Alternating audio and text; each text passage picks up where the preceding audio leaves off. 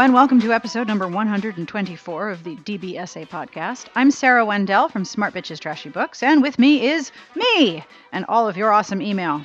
Today, I am answering listener email, and I totally have a cat who wants to be on the audio. I just started recording, and you're going to meow? Really? Okay. And in addition to email, I have Grace. Grace is here. She wants to record the podcast. Grace is 17 and a half, so she gets what she wants. Today I am answering email about what you do with your libraries, what libraries do with the books that you donate, and all these other secret library things. I have recommendations, really good recommendations, on clergy in romance, and I have recommendations for you of podcasts that you might like. The music that you're listening to is provided by Sassy Outwater, and I'll have information at the end of the podcast as to who this is and where you can buy this music for your very own. Most of this music is produced by by Sassy Outwater, which I think is really cool. So whatever we're featuring is probably an artist that would love to know that you like their music too. This podcast is also brought to you by Intermix, publisher of Last Hit Reloaded, the all-new breathtaking novella in the Hitman series from best-selling authors Jessica Clare and Jen Frederick. Download it on January 20th. We have a lot of email. It's going to be awesome, unless you decide that you really hate the sound of my voice, in which case I'm going to start with the podcast recommendations. Because if you're thinking, I cannot listen to that person talking for 40 minutes, well, these other podcasts might totally rock your world. And I have podcast recommendations too, because podcasts are one of my favorite things, both the doing and the listening, although I don't listen to my own because I actually can't listen to my own voice without thinking I sound like I have a never ending perpetual sinus infection. But you didn't know that. Or maybe you did, but now you do. Either way, on with the podcast. This first email is from Elizabeth W. And Elizabeth writes Dear Sarah and Jane, I feel like I've moved from lurker to obnoxious, unwanted guest who won't leave the holiday party. No, no, you're totally not. Let me reiterate again how much I love the podcast. And that's why you're not the obnoxious, unwanted guest. Because if you email and say, I love the podcast, and then sign your name, that's awesome. So thank you. On the topic of podcast recommendations, for the non academic history lovers, Stuff You Missed in History class, this podcast has been going on for years. They take topics that interest them or suggestions from readers and they just tell you about it. Pirates, axe murderers, famous women in history you should know more about. I love it and often close out a podcast thinking that someone should write a romance novel based on this character, the interesting women or the female pirate, or but not the axe murderer podcasts. For the food lovers, The Splendid Table, hosted by Lynne Rossetto Kasper. She loves food and just conveys it so well. There's great recipe ideas, terrific guests, and her personality just comes through the radio. You just want to invite her into your kitchen, pop open a bottle of wine, and see what you can make with all that crazy shit in your fridge. For the aspiring writer or reader, Narrative Breakdown, a screenwriter and his friends cover all the various aspects of writing and storytelling. Regardless of your genre, if you're into writing or want to think more deeply about your reading or movie watching, it's a good podcast. For those fascinated by dating or looking for new themes to write about in romance novels, Single in Stilettos is from a dating coach in New York talking to other dating coaches. They're all really excited to each to talk to each other, and some of the advice is really interesting. Some of it will make you want to stab something. If you listen to more than a few episodes, the themes repeat themselves, but if you like analyzing tropes in romance novels, it's an interesting way to look at dating. And if you like creative nonfiction or are hooked on This American Life or Serial, try The Moth. People standing up in front of strangers and narrating stories about their lives. It's fascinating. And a final comment as to a recent podcast. It would be interesting to see romances that feature clergy. I was raised Catholic and obviously don't want any romances about Catholic clergy, but recently dated a divorced Lutheran pastor. His approach to relationships was very much influenced by his experience as a pastor. It ultimately drove us apart, but there was a gold mine there to explore in a romance novel that could reach a wider audience. Thank you again and happy holidays if you're choosing. Thank you for all of these recommendations. This is awesome. I actually already subscribed to Stuff You Missed in History class, but now I really want to listen to The Splendid Table because I like food and I like podcasts, and podcasts about food are pretty awesome. I want to add a couple other recommendations because I've added a bunch of subscriptions to my own podcast app.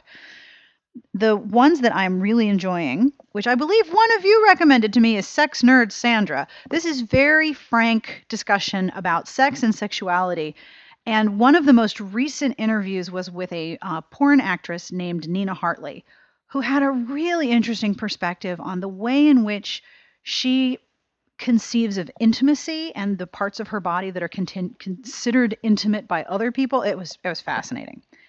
I also really enjoy, although I have to sort of this is going to sound unkind, but I have to spread out my listening of this podcast. Now, I use words regularly like rad and awesome. I overuse awesome. I fully own this. I completely know that this is something I do, but this particular podcaster really likes to use stoked in a way that just no, man, you can't be that stoked. And you can't say it like that. It, no, it just, there's too much stoked. But anyway, Smart Passive Income by Pat Flynn is an awesome podcast. If you see, I said awesome. Are you listening to me? I am such a hypocrite. Pat Flynn's website, Smart Passive Income, is all about, wait for it, smart passive income. It, basically, income systems that you set up and then they kind of run themselves and then you make income. Kind of awesome, right? He has a really interesting podcast that talks about a lot of different aspects of running a business online. And some of it is very applicable to authors. I know some of you who are writers are thinking, well, you know, I don't I'm not running a business online. Well, you kind of are at this point. And, you know, your retailers for your books are, you know, they're part of your business chain. And there's nothing like passive income than people buying your books while you're sleeping, right? Woohoo! Love when that happens. He has a new project out called one day business breakthrough. And this podcast just started up, but I'm kind of enjoying the two that I've listened to because they're short. They're about 15 to 20 minutes. And the first few that they've done are answering specific questions from specific people. The one I was listening to, to today was all about how to increase a small mailing list and get people to subscribe to the content that you're emailing to them. If you've never heard me talk about um, author promotion online, one of the things that I point out is that you should think of yourself as the solar system. And the closest things to you are the areas and online properties, for lack of a better word, that you completely own and control. And those are your website and your mailing list. Anything you put on Facebook, anything you put on Twitter, that belongs to them. That's not yours. And they can change it anytime, which is why every time I log on to Facebook, it's different. But with a mailing list, those are people who have specifically said, please bring your most excellent self into my inbox and tell me the things that you are doing, especially when you release a new book, for the love of God, tell me. So I was really curious about Pat Flynn's advice on increasing a mailing list because I have two. I have one that is the daily content of the website, and I have the books on sale newsletter, which I do on Fridays, which rounds up all that week's ebook sales. Both of those newsletters are not large, they're only a couple thousand people. But they grow at such a rate that I want to increase them. So this particular set of podcasts addressing a very specific set of questions is very cool for me. And it's about the length of half of a walking of my dog. So if I don't like it, I still have another two blocks and another podcast to listen to. So that's one day business breakthroughs with Pat Flynn and Chris Ducker. The other one is just the Pat Flynn's Smart Passive Income podcast, which is longer and a little bit more involved. I usually listen to that while I'm driving somewhere like Philadelphia, which is like an hour and a half. So thank you to Elizabeth for podcast recommendations. And if you have other podcasts that you're really enjoying, especially ones about business, entrepreneurship, efficiency, things that are relevant to all of us who are listening and doing things, I would really love to know what you're interested in. I promise you, there is nothing more interesting than someone saying, This is what really makes me excited and I want to tell you about it because that's so excellent. Notice, by the way, that I didn't say awesome. I am totally stoked that I didn't say awesome. At the end of her email, Elizabeth had asked about recommendations for clergy in romance, and I have two email messages here with a ton of recommendations. The first is from Anna, and Anna is on Twitter at Anna Koki, and so I talk to her pretty often. Hi, Anna, I'm so excited you emailed me. Dear Sarah, I had to stop listening to this week's podcast after you finished talking about this question because my brain was bubbling with thoughts on contemporary romance's depiction of faith and church going and the lack thereof. My husband is an ordained minister and has either been in seminary or serving as lead pastor for the whole of our marriage, going on 17 years. As a result, I always perk up a little when I see pastors, clergy, or church life depend- depicted in romance novels.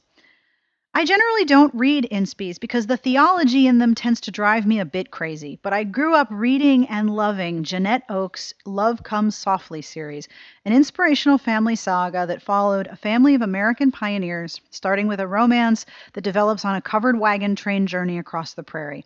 It was all petticoats, bonnets, hard work, and faith. That series is a staple in church library collections everywhere, and I think the popularity of that series must in some ways have led to the current fascination with Amish romance. The Amish are the modern stand in for those early pioneers with farming, courting along with conservative sexual values. This year, I read two erotic contemporary romances that had wonderfully nuanced portrayals of pastors and pastors' families. The first was Molly O'Keefe's Between the Sheets, the third in her Boys of Bishop series. It is an enemies to lovers story with a great emotional punch. The heroine is Shelby, the daughter of complete scoundrel revivalist preacher. He had abused his wife and terrorized her, and although he is long dead, he left deep scars. Shelby had grown up repressed, feels trapped by a good girl persona that doesn't reflect her desires, and is completely conflicted about her faith. She is still a regular churchgoer, however, accompanying her ailing mother to a different church than the one founded by her father out of duty and habit. One of the most interesting encounters between Shelby and Ty, the hero, early in the novel, occurs when Ty unexpectedly shows up at her church. Ty is a former biker and mechanic struggling to raise his troubled newfound son. It turns out that ever since he straightened out his life, he's been a regular church attender. While not deeply religious, he looks for churches that don't preach hate, attending church because he finds them great places to find community and support. O'Keefe did a great job portraying the legacy of a bad pastor slash father who used faith as a weapon without condemning all clergy or believers. Gracie apparently seconds this recommendation. Gracie has a lot of things to say about clergy, apparently. I hope you're enjoying her guest appearance because she's literally climbing up my pants with her claws right now. Ow. Okay. Back to Anna's letter. The second book was Shiloh Walker's Deeper Than Need. The novel is the first of her Secrets and Shadows series. The series is set in a picturesque Indiana small town whose most upstanding citizens might be linked to, trigger warning, a ritualized sex abuse ring going back decades. Yikes. The hero, Noah, is a recovering alcoholic ex youth pastor contractor who unearths evidence of a long ago crime while restoring the home of his love interest, Trinity. Walker did a great job portraying Noah as someone who entered ministry looking for redemption after a turbulent time in his late teens and 20s, but left it once he realized that it was not his true vocation. He is still a believer, retains the respect of the community who still lovingly call him preach, and he has a strong pastoral heart. The novel is far from perfect, as I thought the romance suffered in comparison to the romantic suspense and mystery elements. Walker spent considerable time on the extremely dark sex abuse ring missing persons plot that links that series together. One of the most interesting portrayals of clergy in recent years, however, has to be Tiffany Reisz's original Sinners erotica series. One of the leads in this kinky polyamorous series is Soren, a Catholic priest who is also a sadist Dom. One of his loves is Nora, an erotic novel writer and member of his congregation. When I first ran across this series, my eyebrows nearly popped off my face. But Reisz is deeply versed in Catholic theology, imagery, and ritual. She's a former seminarian and practicing Catholic. Her characters' faith journeys and reasons for believing and behaving the way they do are complex and conflicted. The church is often b- being both a refuge and an oppressor, but Soren is devoted to his calling as a priest even if he isn't celibate. Reisz doesn't ignore the conflict she raises, and I have a lot of respect for what she's doing with religion in her books. My friend Emily Jane Hubbard, who is online on Twitter at Emily Jane Hub, another pastor's wife and fellow romance fan, really liked Noelle Adams' marriage of convenience story, Married for Christmas, where all that seems to be standing in the way of Daniel, a widower, being named pastor of the congregation he grew up in, is his lack of a wife. I haven't finished it yet because I really struggle with marriage of convenience stories in general. And as someone intimately familiar with how hard it is to maintain a loving, healthy marriage in the semi public sphere of ministry, a marriage of convenience seemed like a horrible idea, but the initial chapters I read did a very good job portraying small town ministry life. Robyn Carr has novels in her Virgin River series reissued this year. Forbidden Falls is one where the hero is a pastor. Virgin River is one of those strange romance novel towns that is seemingly populated only with giant former military men. This is totally true, and they are also all single. While the denominational politics that allow Noah to buy a church on eBay seem really odd, and the theology is sort of vague, I did like the romance between the widowed pastor and his pastor's assistant, a former stripper who is desperately trying to regain custody of her kids. I also appreciated how many of the other former heroes and heroines started attending church now that they had kids. One writer in whose work I consistently find evidence of faith, life, and church going is Ruthie Knox. While her main characters are rarely personally religious, many have grown up in the church or have family members that are active churchgoers. In the Camelot series, Amber, Caleb, and Katie's mom is Church Lady. Mrs. Clark, we discover through the series, converted to Christianity and Catholicism when she married Mr. Clark. She is far from a perfect mother and wife, but her faith is not something that vilifies her. It's just one more element that makes up her character. Amber, from How to Misbehave and Making It Last, attended a Bible college and was slightly traumatized when her boyfriend started crying guiltily after their first sexual encounter. Roman, from Roman Holiday, has a powerful moment of personal insight while confronting another character in a Miami area Catholic church with a large Cuban Virgin Mary mural. I feel that her characters are often trying to sort out big faith issues around belonging, accepting, and loving in secular ways. But the characters do so while acknowledging the existence of church going folk, and that's part of what makes her books feel genuine to me. While I know less and less people are regular churchgoers, especially among millennials, many of them should still have friends or family who do, even if it's just on Christmas or Easter. I know there are more contemporary romances with pastors out there, but these are just a few that I enjoyed. Whoa. Well, if you were interested in clergy romance, Anna has given you like 90,000 years worth of reading. Thank you. Anna also has more things to say about libraries, but I'll come back to her letter when we talk about that. I also have another letter about clergy and romance because apparently, whoever is thinking about clergy and romance right now, you're thinking, I'd kind of like to read some. You are really not alone because there's more. This email is from Kat, who has passed along some extraordinary links. Dear Sarah, I have a list on Goodreads of clergy and contemporary romance titled Devout Best Clergy Heroes and Heroines in Contemporary Romance, and she has a blog post on the topic. I will link to both of these, but her blog, which is Cat's Books Romance, and she's on Twitter at Cat's Book Rom, her blog post, Men and Women of the Cloth and Contemporary Romance Novels, contains 10 different recommendations, a few that we've already mentioned, and some that I hadn't heard of, including Jacqueline Thomas's The Pastor's Woman, which is about a preacher and a gospel singer. Plus, if that's not all, she has an entire Pinterest board of men and women of the cloth with ministers, pastors, rabbi, and clergy as romance leads, including books and pictures for inspiration. And this is pretty much the jackpot. If you were thinking, I need some pastor romance.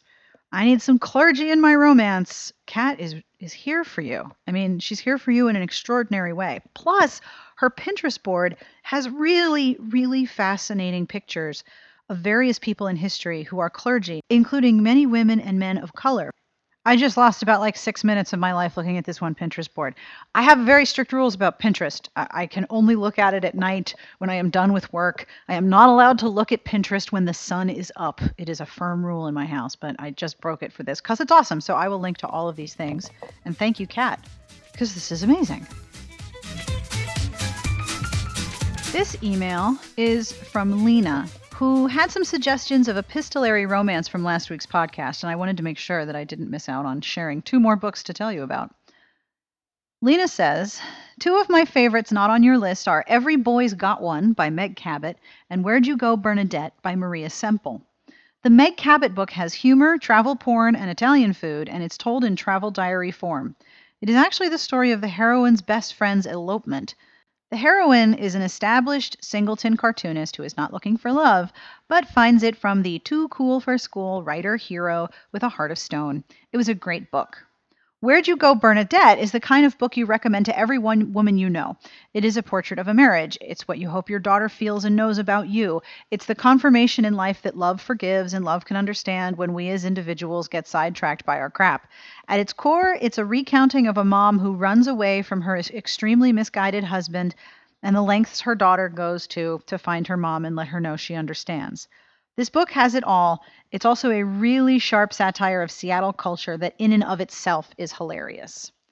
Well, thank you, Lena. Um, yeah, I don't think I've read Every Boy's Got One, and I thought I'd read all of the diary form travel porn Meg Cabot books there are. I don't know what it is about Meg Cabot's travel porn, but when she invokes a, just a faraway setting, I am all over that. So thank you very much. And now, drum roll, please. Do I even have a drum roll effect? I don't think I have a drum roll effect. It would be better if I didn't know what effects were on this program because then it would just get annoying. But either way, drum roll, it's time to talk about libraries. I have a lot of email about libraries. So, first, this message is from Molly, who says, Thanks in large part to your podcast and a little bit to my weeping wallet, I resolved to read more library books than I purchased in 2015. I got a library card, and it turns out my suburban library has 12,000 overdrive titles, which is incredible considering what libraries often have to pay for their ebooks.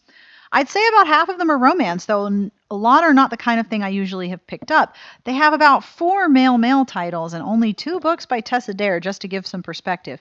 I suspect I'll be reading more in their lit and using my book buying savings for that romance that I want. But hey, maybe there are Harlequin or Avon authors I should be giving a chance, and I will discover them by way of horribly titled books like His Perfect Diamond. Has there ever been a worse title? Maybe this is my lesbianism talking, but anything that starts with his usually ends in me not wanting to read it, if you see what I mean. I love the podcast and I'm loving all the library talk. It's very inspiring. Okay, Molly, when I first read you wrote, maybe this is my lesbianism talking, I had to stop the recording because I was laughing too hard, and there's only a certain amount of my guffawing that people should have to listen to. But that was really funny. I think that if you are in fact a lesbian, that should be your pretty much go to introduction to any opinion. Maybe this is my lesbianism talking, but opinion here. Like, I, this is an enormous privilege you have. I think it's very, very cool that you have a library card and are searching their ebook library database. I know that my library's ebook buying has continued to get larger because the libraries in my county have hooked up with the libraries in adjacent counties, and they seem to be pooling their resources to cover a lot of genres in ebook. Unfortunately, Harlequin and Avon author, authors, as we have discussed, are all subject to HarperCollins' completely execrable 26 checkout limit. And I had a few questions about this on Twitter, so I'll make sure I explain this one more time in case people are confused. There is a previous podcast that we did, podcast number 117, which is an interview with a librarian named Dina, who talked at length and kind of ranted about buying ebooks for libraries. The upshot of the HarperCollins rule, which I find completely poo fested, it is infested with poo, this rule. If someone at HarperCollins who has lots of power is listening to this podcast, I am asking you as nicely as I possibly can, please get rid of the 26 ebook checkout limit because it's really arbitrary and it's hurting you more than you realize. But that's not my lesbianism talking because I'm not actually a lesbian. I was matron of honor at a lesbian wedding. Does that count? No, not really. I was a matron because I was married to a dude, which totally eradicates any hope of lesbianism at that particular moment. And also, the word matron is horrible. Anyway, HarperCollins has a limit on the number of checkouts an ebook gets when a library buys it. So a library buys an ebook and they pay something in the range of 25 to, you know, $100 for the book depending. They get 26 checkouts of that book and then they have to buy it again. That's called a metered checkout ebook, which means that if you, for example, were to borrow an ebook and then not read it, and it was a HarperCollins or a Harlequin book or a Carina Press book, then that checkout has decreased the number of times that book will be available to another patron until the library has to buy another copy. Uh, believe me, I felt buckets of guilt because I realized that I had done that twice. I'm really sorry, library. I feel really bad. So, in, in addition to incredibly inflated prices, which Dina did not like, there's also the metered checkout, and HarperCollins' rule of 26 is considered to be crap. Poo. Putrescent. I'm going to stop now because maybe you're eating, but either way, that is the upshot. But enough of my ranting. Let's hear from you about you and your libraries because that's totally way more interesting. This email is from Melinda, who writes Dear Sarah, I just started listening to your previous podcasts and I love them. The library one is actually one of my favorites, so I was happy to hear a little bit more about this today. You were asking about our library habits, so I thought I'd let you know about mine. I grew up in a tiny town, technically a village, it's so small. They had a library branch, and I was there constantly. I would check out stacks and stacks of books at a time. My mom brought me there from the time I was little, and I went every few weeks all the way through when I graduated high school. The library was a lifeline for me, since even with a job in high school, I was not able to afford all I wanted to read. I also checked out tons of magazines. I used my library in college for the same things, plus, obviously, academic materials. But unfortunately, I moved to a town where the library literally had one big bookshelf of books, maybe five shelves on each side of the big metal bookshelf.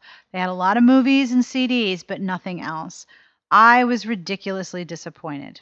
But then my awesome husband got me a Kindle and I was hooked immediately and spent entirely too much money on books, so much that I had to give myself a budget so I would stop buying so much. I was voracious and could not believe all the romance and LGBT books I could read and not worry about the covers. Small towns, small minds sometimes, and all that. And then my library told me that I could get ebooks through them and gave me the website. And holy crap, I was so excited. At first, I couldn't get many Kindle books from there because they weren't available, which was super frustrating. Everything seemed to be EPUB.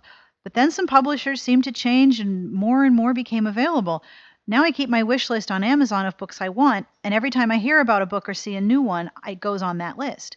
Then I double check it with the library website every week or so when I find books that I can get it makes me so happy. And then I delete the book from the Amazon wish list. So the way I use my library now is that I have all of my hold spots full at all times. I have about five pages of wish list books there too. A friend recommended Nalini Singh, and I was so happy that they had her so I could try all her books. Then I literally went out and bought every book in both series and eventually bought all of the audibles of those books too. So I am definitely proof that I buy after I read at the library. I usually have about two to three library books on my Kindle at any given time. I also discovered that I love audiobooks, and so I belong to audible.com. But I love when I can find audiobooks that I want to listen to at the library so that I can use that credit on something else. But I don't actually go into the building itself to the library because there isn't much there in my small town. Oh, and they have no bookstores either. No bookstores near me. The closest one is 65 miles away. So the library and my Kindle are my lifelines. Sorry so long. I do love my libraries and my books, and thanks for the great podcasts. Wow. That is a seriously small library. And I I mean, I'm very spoiled by living in the New York metropolitan area where I have a lot of bookstores, although I don't actually go to the big ones because they're more toy stores than anything else. I cannot imagine having a, a, library with one bookshelf and no bookstore for more than an hour's drive. Yikes. I do, however, want to make sure, Melinda, that you know about Scribd's three month free deal that's going on right now. And I will put a link to this in the podcast entry. But it, right now, for a limited time, actually, no, that's not actually true. It's till October, so there's plenty of time, but you should still do this if you're curious. Anyway, since Harlequin has listed all of their catalog with Scribd, there is a coupon code Scribd Loves Harlequin for three months free. Scribd you can access through the online website and then also on a smartphone. You can't use it on a Kindle that's an e ink screen, but if you have like a Fire or something that has an app installation option, you should be able to get the Scribd app on there. Scribd has books and documents and audiobooks.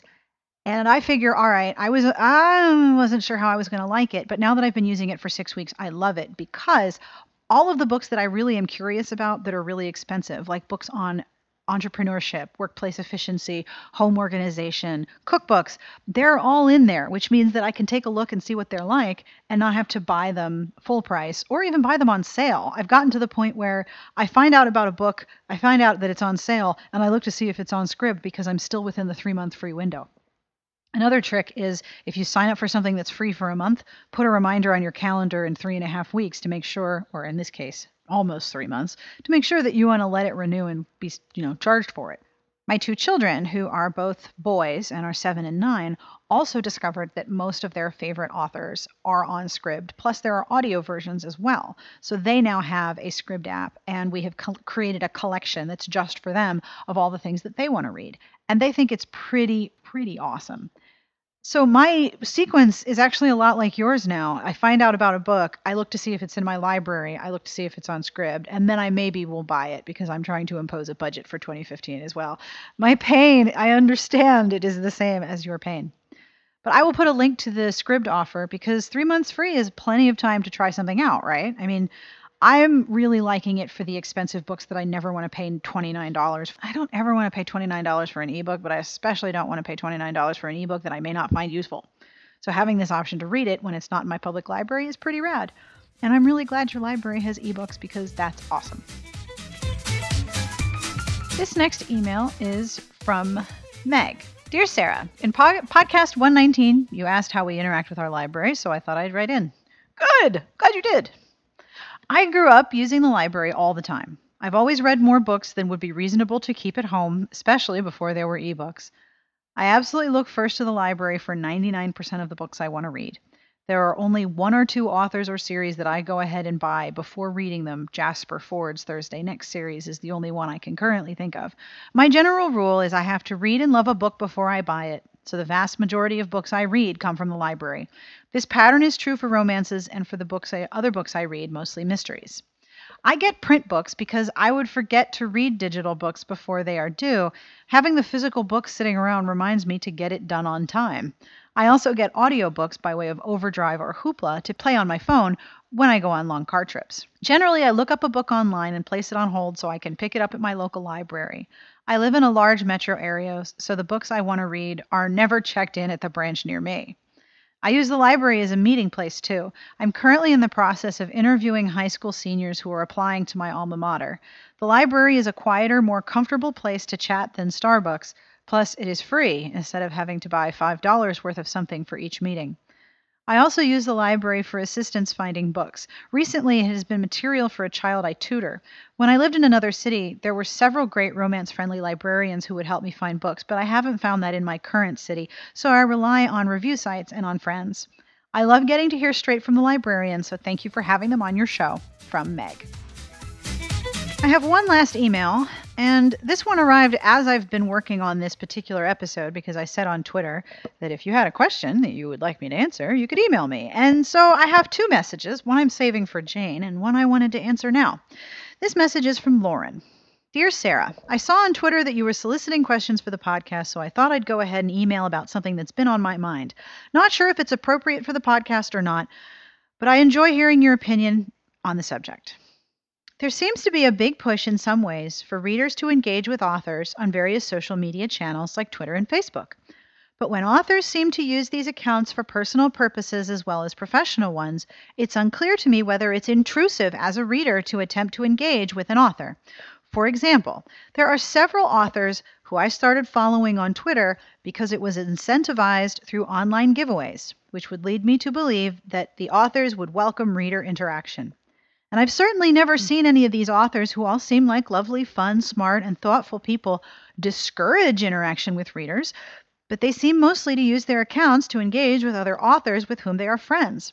As a result, I'm never sure whether to treat social media like a public space. For example, if I saw these authors at a conference, I would consider that a public space wherein they'd be acting in a professional capacity and where it would be totally appropriate for me to approach them and say, Hey, I loved your book. Can you tell me more about what you're working on next? Or as a more private space, as private as a public social media account can be, which is to say, not very, but still a space where I would be hesitant about approaching people or participating in conversations unsolicited. Or maybe this question just means I'm old and bad at Twitter. Thank you for doing the podcast. I love listening to them. From Lauren. Okay. First of all, you are not old or bad at Twitter. You are asking a completely logical and very thoughtful question, and it's really a good question, and I'm glad that you asked it. First of all, this is my opinion. Anyone who asks you to follow them on Twitter as an incentive for a giveaway is not actually looking for someone to interact with, they're looking to up their follower count. Following someone because of a giveaway is not a meaningful social media connection. So if you're an author who's hosting a giveaway and you want people to like your Facebook page and follow you on Twitter, that's not meaningful engagement for you or for the person doing it. That's incentivizing a giveaway. Honestly, there are people I know who have separate Twitter accounts and they use those for the giveaways because they don't actually want to start following people for a giveaway. So if you've begun following people who incentivized that follow because they were giving away something and you don't get much out of listening to them on Twitter, then unfollow them. But if you are following them and you're interested in them, I don't see anything wrong with saying something to them on Twitter like, I loved your book. Can you tell me about what you're working on next? I don't know the author who gets tired of hearing, I really loved your book. What are you working on next? That that's like that's awesome. That is completely a wonderful thing to say. So the fact that you want to say it at all makes you awesome and definitely not bad at Twitter.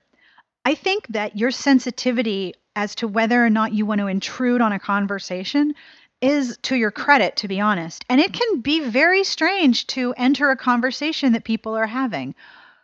But I think that when someone is having a conversation on Facebook or on Twitter, it is public space in a professional capacity, much like a conference, where you're talking about something with the understanding that probably someone is reading it while you talk about it. Because if you didn't want people to read about it, you shouldn't talk about it on Twitter. I don't know the specific conversations that you mentioned because you say that authors seem to be talking with other authors.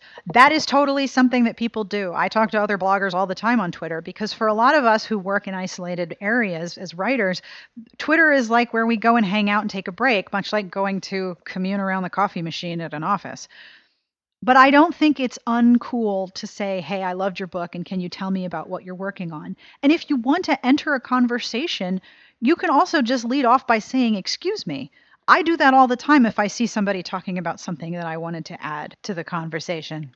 I think that your question is entirely appropriate and very logical. I don't think that anyone who has asked for Twitter followers is looking to avoid conversation with readers. If they're not having one with you and you would like to have one with them, start talking to them, see what happens.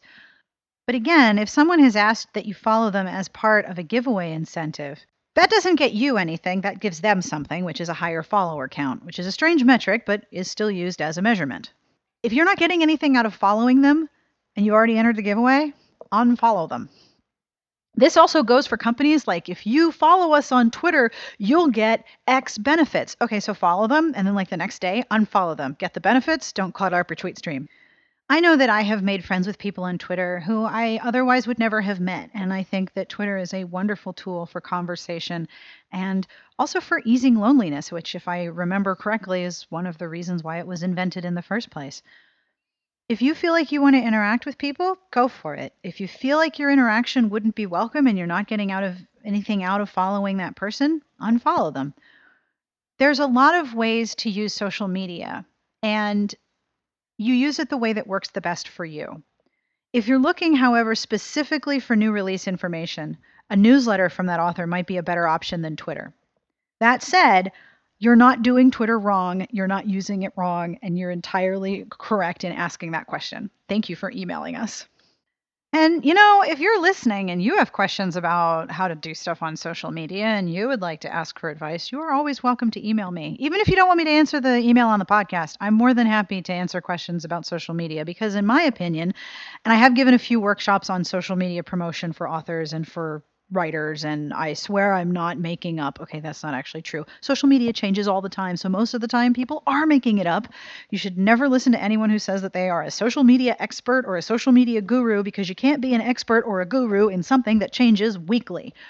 But I spend a lot of time on social media and I spend a lot of time listening on social media. So if you would like to ask questions and have them answered on the podcast or privately, please feel free to email me because one of the things that I do, you know, pr- professionally for my job here on the internet is learn about social media and how it works and doesn't work.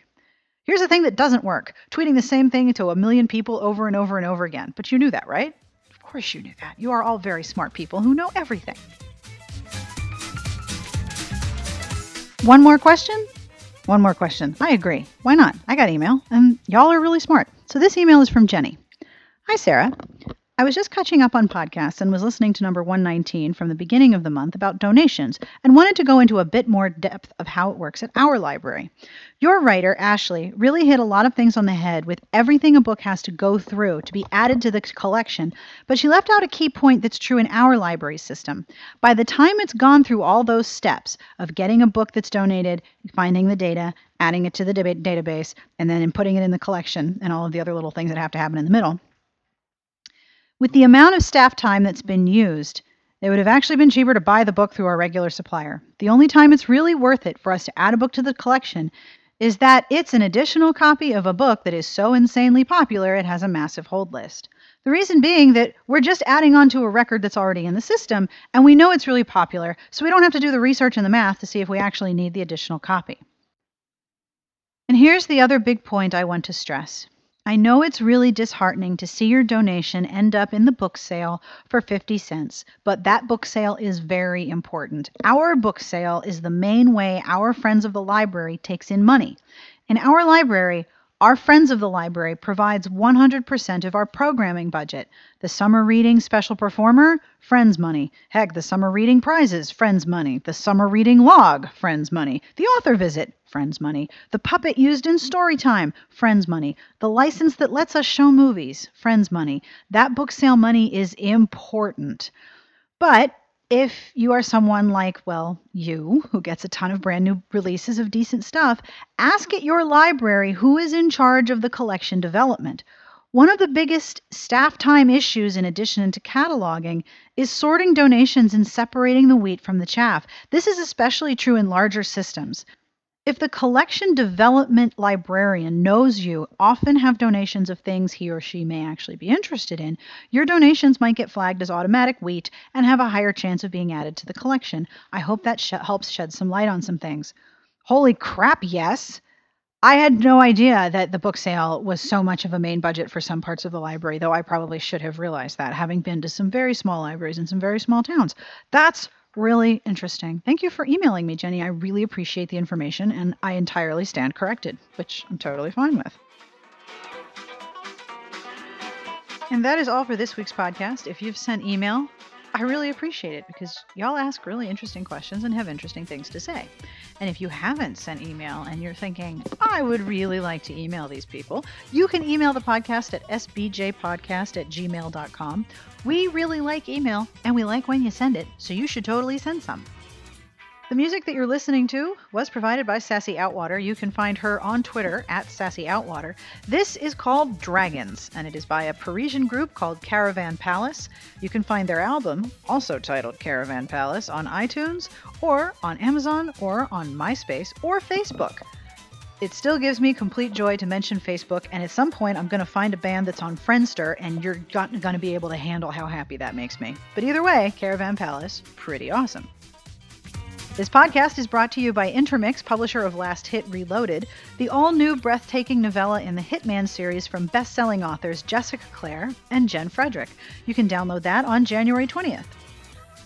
Future podcasts will include Jane or me or both talking about romance novels, because that's what we do here. But in the meantime, wherever you are and whatever you're doing, on behalf of everyone who emails us, Jane and myself, we wish you the very best of reading and have a great weekend.